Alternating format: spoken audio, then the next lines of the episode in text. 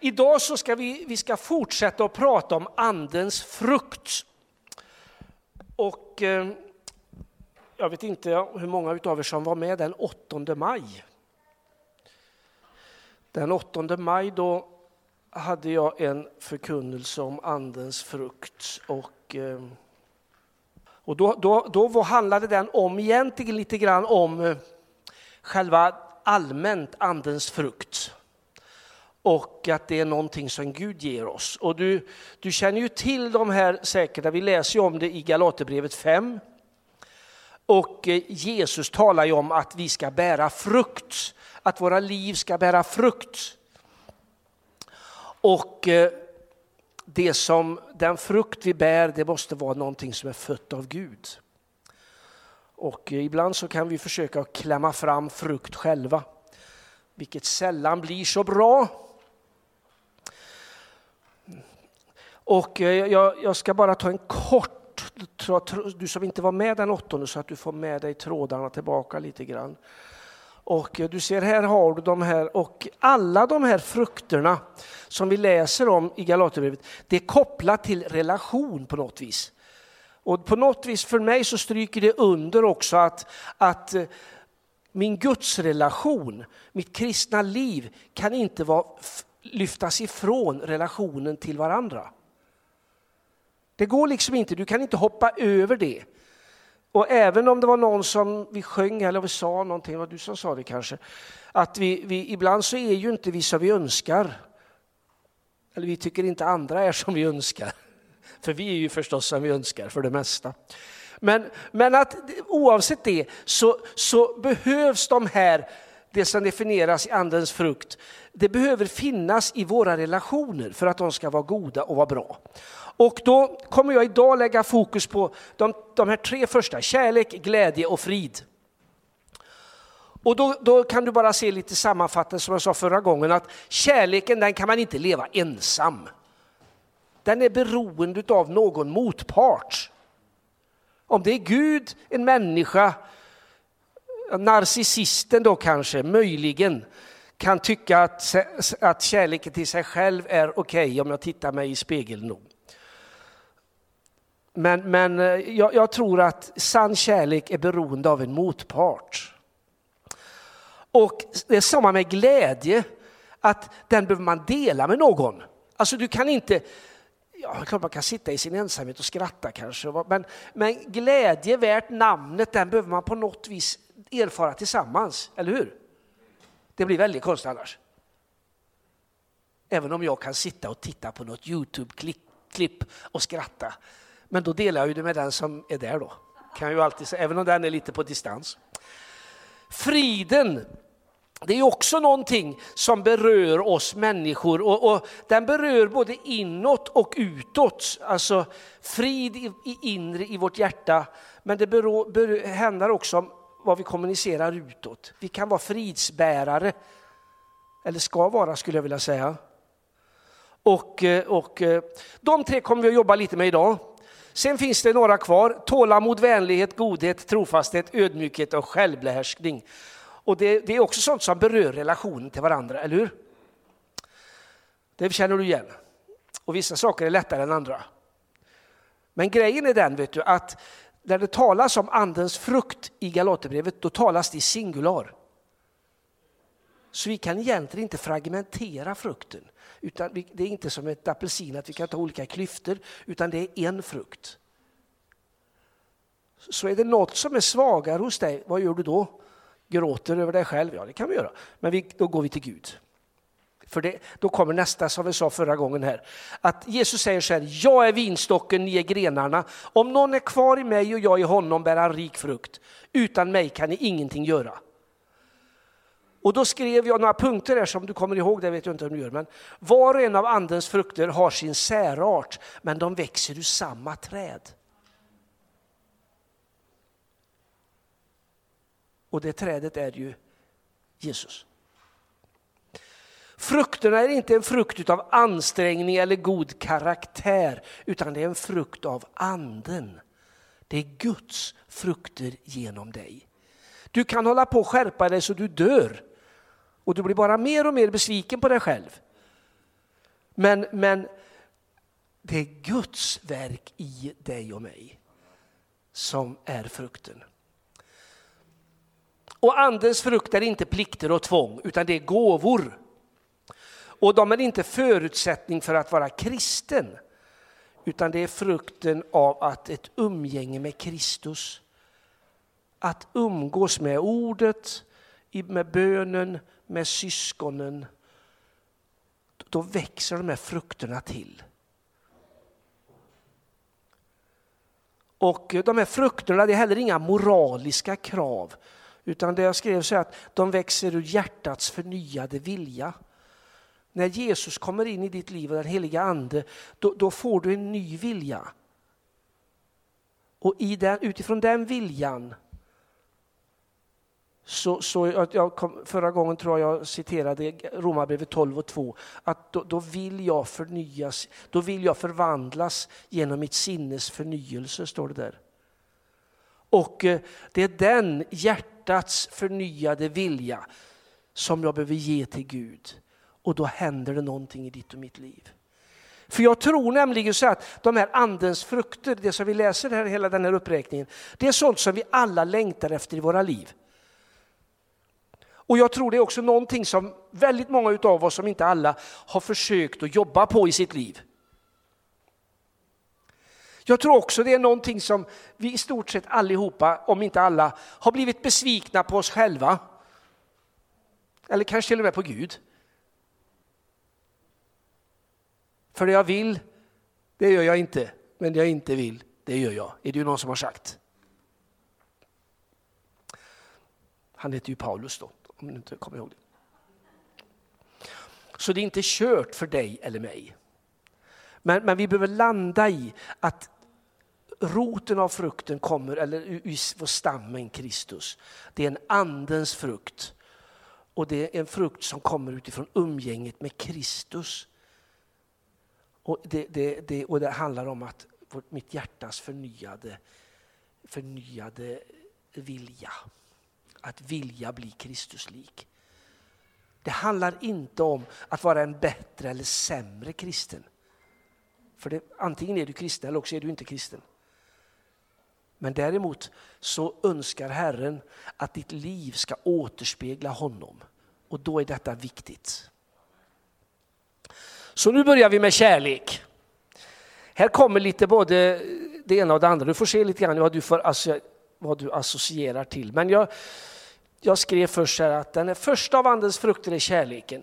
Och det är också den största skulle jag vilja säga. Och den finns som ett raster eller som ett paraply över alla de andra frukterna. Och eh, vi kan läsa i kärlekens lov som vi läser på bröllop och så där ofta då. Men att och där läser vi i början på kapitel 13, första Korinthierbrevet, står det ju så här. Om jag talar både människors och änglars språk men saknar kärlek, då är det nada. Om jag har all tro så att jag kan förflytta berg men saknar kärlek. Nej, nej, nej. Om jag delar ut allt jag äger och till och med låter mig brännas på bål men saknar kärlek. Nej. Någonstans tror jag Paulus här stryker under kärleken är ett fundament. För Gud är kärlek, kommer vi läsa sen. Vi kan inte hoppa över det. Och eh, i Nya Testamentet så används för kärlek det grekiska ordet agape. Och det är ju en kärlek som är utgivande. Och eh, när man, jag läste lite vad jag försökte översätta, det blir alltid svårt att översätta ord, men att det är alltså att, att älska oförbehållsamt. Alltså man älskar utan att räkna för, det är inte för att få någonting tillbaka, det är inte för att få ett tack, det är inte för att bli, bli ärad, det är inte därför jag älskar, utan jag älskar för att det är någonting som Gud har gjort i mig. Och den här kärleken där det är till där det är till för Gud och för människor. Alltså jag måste rikta den någonstans. Jag får ta emot den och jag får ge den vidare. Josef sa förut att vi får ge det vi har och alla har vi fått erfara Guds kärlek om jag har tagit emot honom som vår frälsare. Eh, människor har ju sagt mycket klokt om kärlek och jag, jag, tog några citat här, en del visste jag inte var de kom ifrån, en del kände jag igen. Alltså det, kärlek är det enda som ökas när man slösar med det. Det är en ganska klokt sagt, jag vet inte, det är säkert någon kloking som har sagt, men det, det, så är det. Ju mer jag älskar, ju mer växer kärleken. Om kärleken finns i en relation, ju mer jag älskar, ju starkare blir kärleken. Hur lär man sig då att älska? ställdes frågan till Moder Teresa. Om ni har läst hennes, lite fanns en bok om henne. Genom att älska svarar hon väldigt enkelt då. Det var ju enkelt. Kärleken växer medan man älskar. Hon Margareta Melin, vet du, hon som har skrivit den här dikten utifrån psalm 139, att man är dyrbar är du. Kärleken kan inte vara ensam, den förutsätter ett jag och ett du. Och utan kärlek, inget liv. Det är drastiskt, men jag tror faktiskt det är så. Utan kärlek så går människan under. Alltså vi förtvinar om vi inte erfar kärlek, om vi inte får ge kärlek.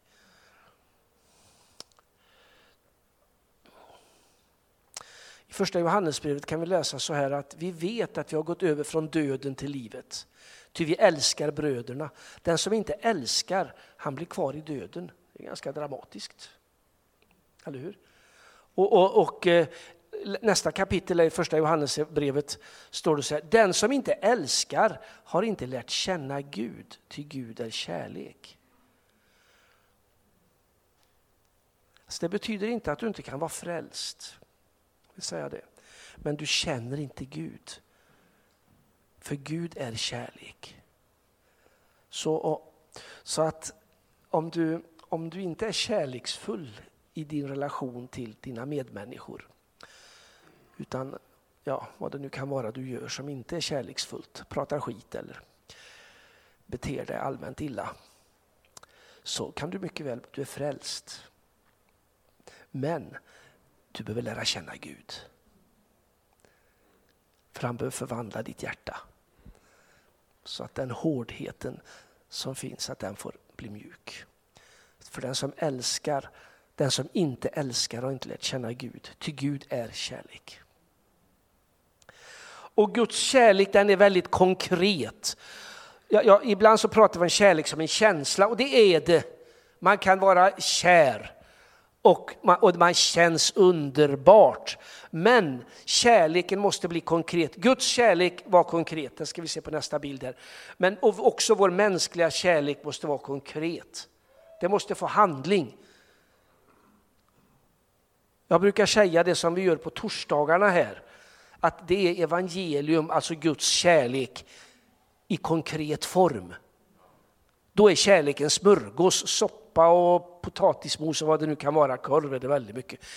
Och, och, men Guds kärlek är konkret. Eller om du bjuder hem grannen på fika, eller om du hjälper en vän med bilen, eller ja, vad vet Anders? Men, men att den är konkret. Och jag tog exemplet bara, vad hjälper det ett barn om föräldrarna säger vi älskar dig men inte bryr sig om det? Omsorg, så att säga, omsorg. Då är det bättre kanske till och med att vara tyst. Så kärleken måste bli konkret. Du kan inte, det, det är liksom inte ord, massa floskler, utan det är, det är konkret liv. Och eh, då tänker jag på två ord här bara. Och det är, Gud är ju vårt exempel, Jesus är vårt exempel och detta vill den helige Ande uppenbara i ditt och mitt liv. Och vi läser i Johannes evangeliet att så älskade Gud världen att han gav Jesus, sände Jesus till jorden. Detta är kärleken. Inte att vi har älskat Gud, utan att han har älskat oss och sänt sin son som försoningsoffer för våra synder. Det är alltså inte din förtjänst. Det är inte du som har valt Gud. Gud har utvalt dig. Ibland så tror vi att det är vi som har valt Gud. Det är väldigt högmodigt. Gud har valt, han har skapat dig, han har utvalt dig, han har kallat dig. Hans kärlek till dig är konstant. Den är som en, eh, jag vet inte vad man ska likna det vid, men det finns liksom inget sviktande i den. Det är inte så att han älskar dig mindre en dag om du har misslyckats eller gjort något fel. Eller, det finns inte där. Det finns inte i Gud. Guds kärlek är konstant. Det är som, en, ja, som solen, höll jag på att säga, men den går ju ner på kvällen. Men, så det var inte en bra bild. Men den, den, alltså Guds kärlek är konstant. Glöm aldrig det. Säg aldrig, kan jag inte kommendera dig att säga, men säg inte att Gud är långt borta, Gud älskar mig inte. Du kan känna så och man kan uppleva det så. Men sanningen är att Gud är dig nära. Guds, Guds kärlek är konstant över dig. Och då behöver din gudsbild provas kanske. För om du då tror att Gud är pekfingret, då kanske du inte vågar gå till Gud när du skäms, när du har misslyckats. Men om du istället ser Gud som den gode fadern som står och kikar ut, när ska Anders komma springande till mig och, och, och, och sluta känna sig som en misslyckad prick? Och så står han så här. Det är Guds hjärta till dig och mig när vi har misslyckats. Inte väl jag värd det? Nej, men Guds kärlek är så stor. Guds kärlek är så stor. Det här är befrielsen i Kristus. Befrielsen i Kristus är konkret. Det är inte massa floskler och ord och religiösa svärberier. Befrielsen är konkret i Kristus. Glöm aldrig det. Och så har jag några saker här med Jesus som mitt exempel, eller vårt exempel. Alltså Jesus, han var ju i mörker ibland. Han var i tystnad ibland, han kände sig övergiven ibland.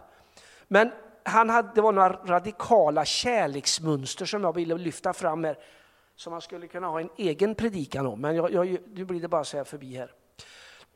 Alltså, han gav sitt liv, han krävde inte livet. Han offrade, han begärde inte. Han gav, han tog inte. Han avstod, han behöll inte. Det, är, det, det, det där tyckte jag själv glimmade till i mina förberedelser. Alltså det finns någonting här. Guds kärlek är lite grann en motkraft emot det som väldigt mycket vill pocka på oss i våra liv idag. För det är väldigt mycket, jag kräver nästan liv. Och jag, jag begär ju att ha min rätt. Och jag vill först ha innan jag ger något. Eller jag, alltså, är du, är du med? Det är liksom lite motfalls det här. Men jag tror Gud vill lägga ner någonting i våra hjärtan. Att den här kärleken får genomsyra oss. Att hans kärlek har drabbat oss, brukar jag säga. Så, att, så vi kan inte låta bli. Du vet ju någon annan också har sagt så här att, att Kristi kärlek tvingar mig. Det låter ju konstigt, kan kärlek tvinga? Ja, inte så, men jag bara måste.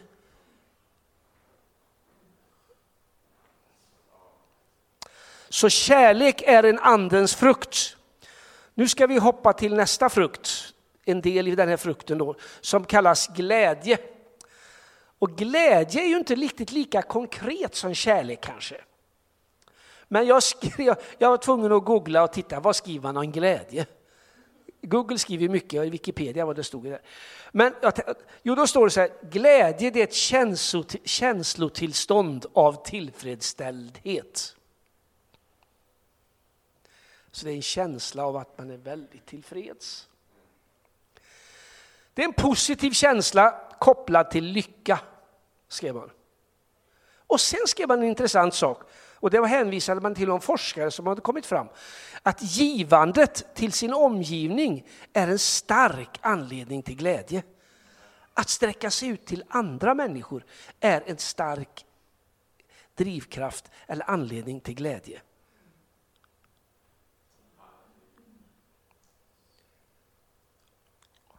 Det där har jag väldigt konkret sett de sista månaderna. Hur, hur, hur glädjen att få dela med sig har, har nästan skapat som en ny människa. Det är fantastiskt. Sen tänker jag så här, glädjen, det är ju någonting som vi inte riktigt kan kontrollera. Och det här läste jag delvis i, i en bok, de här sakerna, så det är inte bara Anders, men det kan ju vara bra ändå. Det kanske är till och med bättre. När alltså glädjen kan inte, du kan inte tvinga att den ska komma. Nu ska vi vara glada. Ja, det blir kanske lite konstigt. Och när den köps, då går den förlorad. Och när man planerar för den, då har den redan passerat. Du kan ju fundera på det här lite grann. Och sen den här bilden, den är inte så är poetisk inte jag i mitt sätt att formulera mig. Men den, alltså glädjen är som en fjäril, den är försvarslös, den är flyktig. Och den kan vara så, nog så svårfångad. Det är någonting som vi liksom inte, vi kan inte kommendera glädje.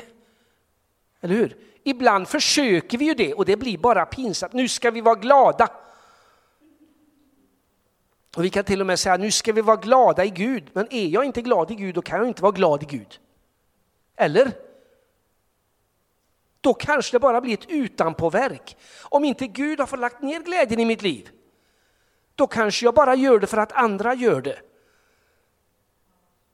Och blir det så bra? Nej.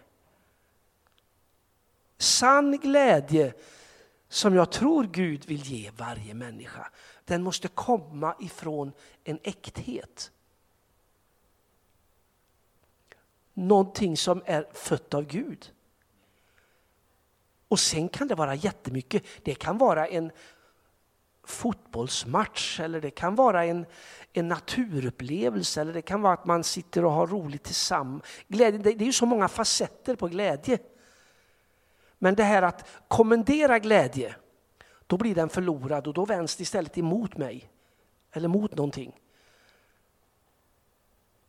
Och det kan till och med då blanda sig in, som jag tror för det på ett felaktigt sätt i våra kristna sammanhang. Att vi, tro, vi tror liksom att med kristen så ska man vara glad. Och så nästan vi beordrar varandra att vara glada. Och det blir inte bra. Antingen gör jag våld på mig själv, om, jag, om det nu är så att jag inte känner mig så.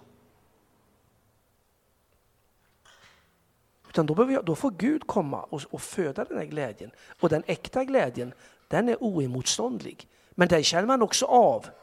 Det, det, den san, rik, äkta glädje, den känns i atmosfären. Men där den tvingas, försöka tvingas fram, då flyr den. Då blir det en annan atmosfär. Ja. Och när det är brist på glädje, det här kan ju vara det som liksom är anledning till att vi försöker tvinga den. Att om vi inte känner glädje, då kan man anklaga både sig själv och omgivningen. Ja, men ni gör ju så här inne blir det ju aldrig roligt för ni är så tråkiga. Ni har ju allt, men ändå är ni inte glada. Ja, men du som har det så bra, du borde åtminstone vara glad. Fattar du inte bättre? Ja, det funkar ju inte riktigt så. Vi kan behöva hjälpa varandra att öppna ögonen för att se vad vi har. Men glädjen kan vi aldrig kommendera fram. Den kan vi liksom aldrig ge order om. Och vi kan heller inte argumentera fram den, utan den måste komma inifrån den glädje som, som Gud vill ge. Besvikelse binder glädje, skrev jag. Och rädslan att förlora glädje vinklipper den. Alltså besvikelse, då är, då är glädjen borta. Och rädsla att bli av med glädjen, då blir den också vinklippt och försvinner på något vis. Försöker man hålla kvar i det. Glädje, glädje, glädje. låt glädjen vara.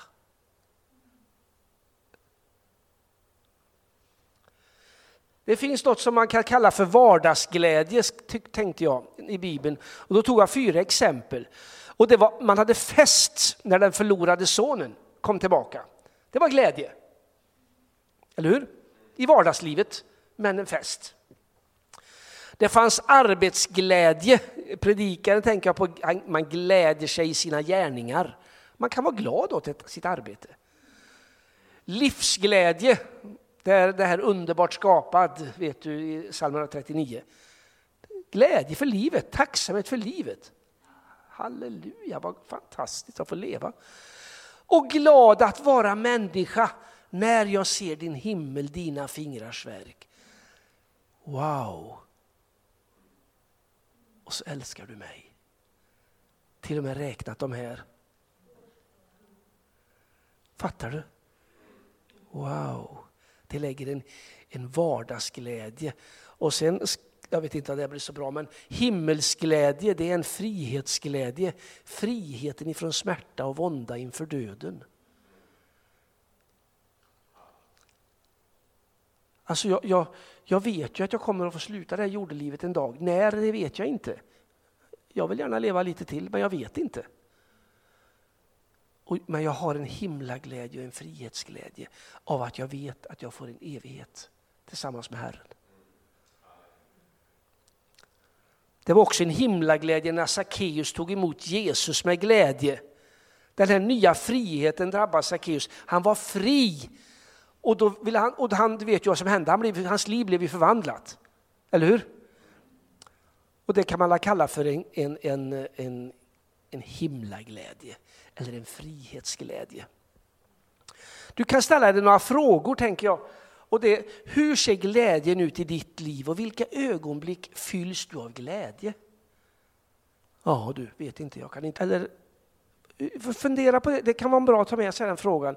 Hur ser glädjen ut i ditt liv? När är du riktigt glad? Lägg då bort liksom det här att glädjen inte får vara en fotbollsmatch eller när du går och påtar i trädgården eller när du utan glädjen kan vara det. Glädjen kan också vara när vi står och prisar Herren här eller när du läser ordet eller när du ber. Men glädje, det handlar om ditt liv.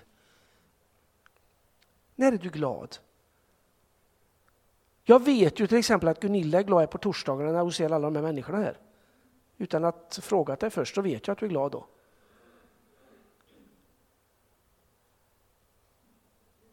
Stämmer det inte? Ja. Stämmer det inte? Nej. Annars så ska du vara glad. Nej, nej, nej men förstå, alltså, hitta, vad, när, du, när blir du glad? När fylls du av glädje? Mm. ska vi ta det sista. Nu går vi över till friden. Kärlek och glädje och frid. Jesus säger så här att frid lämnar jag kvar åt er. Min frid ger jag er, jag ger inte det som världen ger. Vi kan jaga efter friden så vi blir tokiga. Men det är bara Gud genom Jesus den helige Ande som kan ge oss friden. Definierar man frid, det är ju shalom på hebreiska. Och det brukar man översätta med helhet. Eller allt har sin rätta plats. Det är liksom någon form av harmoni. Och, och, och det, det, det, är liksom en, en frid. Och eh, när jag tänker på frid så tänker jag på två sidor av friden. Och det, det är, det är inre frid och yttre fred. Alltså den inre friden är stark nog att möta yttre omständigheter. Alltså när du möter det svåra, när du möter det som du inte kan kontrollera. Då vill Gud påminna dig om att det är han som är friden. Och det är totala motsatser till oro, bekymrad. Blir jag orolig och bekymrad, älskar Gud mig inte då? Nej, det sa jag inte. Men då får du ge, då får du säga så här, Gud, jag är så orolig för det här. Och då vill han komma in med sin frid. Det sämsta du kan göra det är att säga som Lasse Åberg säger att jag är inte rädd och så är han jätterädd. Det är det sämsta du kan göra. Försöker du lura Gud vilket är väldigt befängt. Så inre frid vill Gud komma och etablera i ditt liv. Men sen också den yttre freden i alla dina mänskliga relationer. Att du är en fridsbärare, en fredsbärare. Du skapar inte konflikter. Det är motsatsen. Utan när du kommer in i rummet, då kanske skitpratet upphör. Eller också reagerar Vi kan inte prata så här om Pelle eller Lisa eller vem det nu är. Om, vi ba, om alla bara pratar, hur ska det gå med vad det nu kan vara? Så är oro, oro, oro. Det behöver inte vara att vi blundar för det. Men då, då, då kan man också peka på att det finns faktiskt, det är liksom inte helt kört. Det finns någonting mer. Och, och, så räkna med inre frid får du ta emot, yttre frid får du bära vidare utifrån den inre friden. För du vet, jag brukar säga så här att vi är alla bemyndigade att bära Guds evangelium till de människor vi möter. Och en central del i Guds evangelium, det är hans frid. Också hans kärlek, också hans glädje och naturligtvis frälsningen. Men en central del är också är friden. Och det är du bemyndigad att göra, bära vidare. Du som har tagit emot Jesus som din frälsare, du som har den heliga Ande som bor i dig, som har utvalt dig som sitt tempel.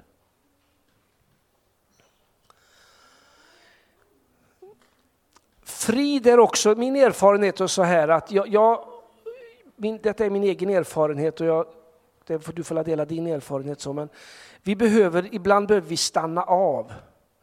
För, för min erfarenhet är att det är i stillheten som friden får möjlighet att växa till i mitt liv. Ibland behöver jag vara själv, bara vara stilla inför Herren. Inte prata, utan bara vara. Och i det så kan Gud göra någonting. Detta är min erfarenhet. Och eh, Jesaja kan vi läsa, om ni vänder om och är stilla så ska ni bli frälsta. Genom stillhet och förtröstan blir ni starka. Det finns någonting i det. Vi vill, vi, vi, vi, ibland är vi rädda för att stanna av. För vad, vad, vad kommer min tanke då? Vad, vad, vad, vad, vad påminns jag om då? Men jag tror vi måste få, få ha det modet att våga stanna för att kunna ta emot friden. Och allt andra som Gud har att ge naturligtvis. Jesus han säger så här, kom till mig alla ni som arbetar och bär på tunga bördor, jag ska skänka er vila. Jag ska skänka er frid. Jag vill skänka er, gå in i friden kan vi läsa. Men det, och då får vi komma ihåg det här att det är en gåva, det är en andens gåva. Alla de här sakerna, frukt, delarna av andens frukt, det är andens gåva till oss. Alltså Guds gåva till dig och mig som människor. Och en fråga som man kan ställa sig också här, eh, var finns fridens oaser i ditt liv? Var har du, din, var har du de platserna där du kan erfara frid? Var har du de platserna där du kan, där du liksom bara vara? Du behöver inte ställa in dig eller ställa till dig utan du, du bara kan vara. Om du inte riktigt kan svara på den frågan så tror jag du kan tänk, ska tänka över var är det någonstans? Var är det någonstans? Jag menar, jag, när jag ser på er så kan jag bara spontant se att vissa olika platser finns för olika utav er. Jag, menar, jag tror utan att ha frågat så finns det vissa utav oss här som tycker att gå ut med ett fiskespö, det är att vara. Det finns de som kanske gör något annat, vad vet jag.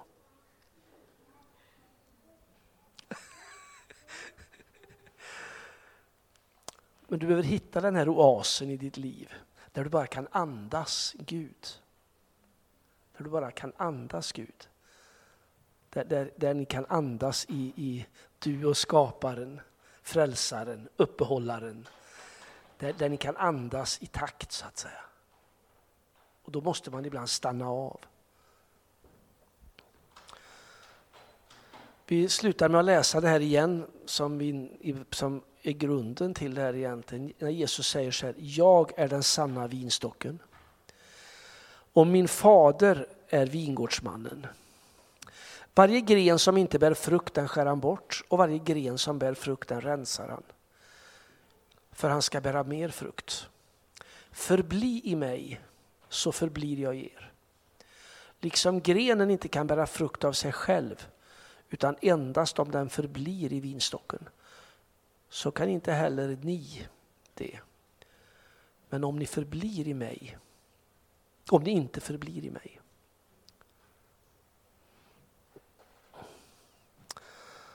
Tackar dig Jesus Kristus för att eh, vi får vara dina barn av nåd Herre. Jag tackar dig Herre för att eh, du känner oss var och en som finns i det här rummet just nu. Tackar dig Herre, du ser våra djupast, vad vi längtar efter djupast Herre. Tackar dig Herre för att eh, vi får påminnas om Herre att vi får hämta allt det vi behöver, hämta näring, Herre, hämta kraft, hämta inspiration, hämta allt det vi behöver för att leva livet Herre, får vi hämta hos dig Herre. Du som är vinstocken. Tackar dig Herre för att eh, du också vill påminna oss om Herre att eh, den frukt vi får bära Herre, att det är en frukt av dig Herre. Det är inte en frukt av oss själva. Tackar dig Herre för att du ger oss modet att våga på detta här området sänka våra ambitioner Herre, att vara så väldigt duktiga och rätt. Utan istället våga sänka vår egen stolthet och ta emot ifrån dig. Och erkänna att det är bara i och genom dig Herre som vi kan bära frukt som har ett evighetsvärde. Tackar dig Herre för att du är kärleken. Du är vårt exempel Herre. Den kärleken har drabbat oss allihopa. Jag tackar dig Herre för att vi får ta emot den som en gåva ifrån dig. Och jag tackar dig för att den kärleken också får, får vi ge vidare. Tackar dig Herre för att du är glädje. Du unnar oss att vara glada Herre. Vi behöver inte skämmas för att skratta. Tackar dig för att vi får ta emot glädje från dig. Äkta glädje, inte, inte köpt glädje, inte manipulerad glädje, utan en äkta glädje. Tackar dig också för din frid Herre. Din frid som övergår allt förstånd Herre. Din frid Herre som bara vill och kan etableras i våra liv, i våra hjärtan Herre. Och att din frid den driver bort all oro, Herre, all fruktan, alla rädslor. Och jag tackar dig Herre att vi får ta emot den som en gåva Herre. Tackar dig också Herre för att vi får vara fridsbärare Herre, fredsbärare. Att vi, där vi lever våra liv Herre, får vara kända för att vi är de som stiftar frid Herre. Vi är de som stiftar fred. Tackar dig heliga Ande för att vi bara får ta emot detta här ifrån dig som en gåva Herre. Jag ber för mina syskon Herre att du kommer till var och en Herre med det som finns i tanken Herre, det som finns i längtan Herre, det som finns i önskan Herre. Vi tackar dig för att du är god. Och att du är en god far som ger dina barn det de behöver för var dag Herre. Så vi lovar och ärar dig Herre. Prisar och tackar dig.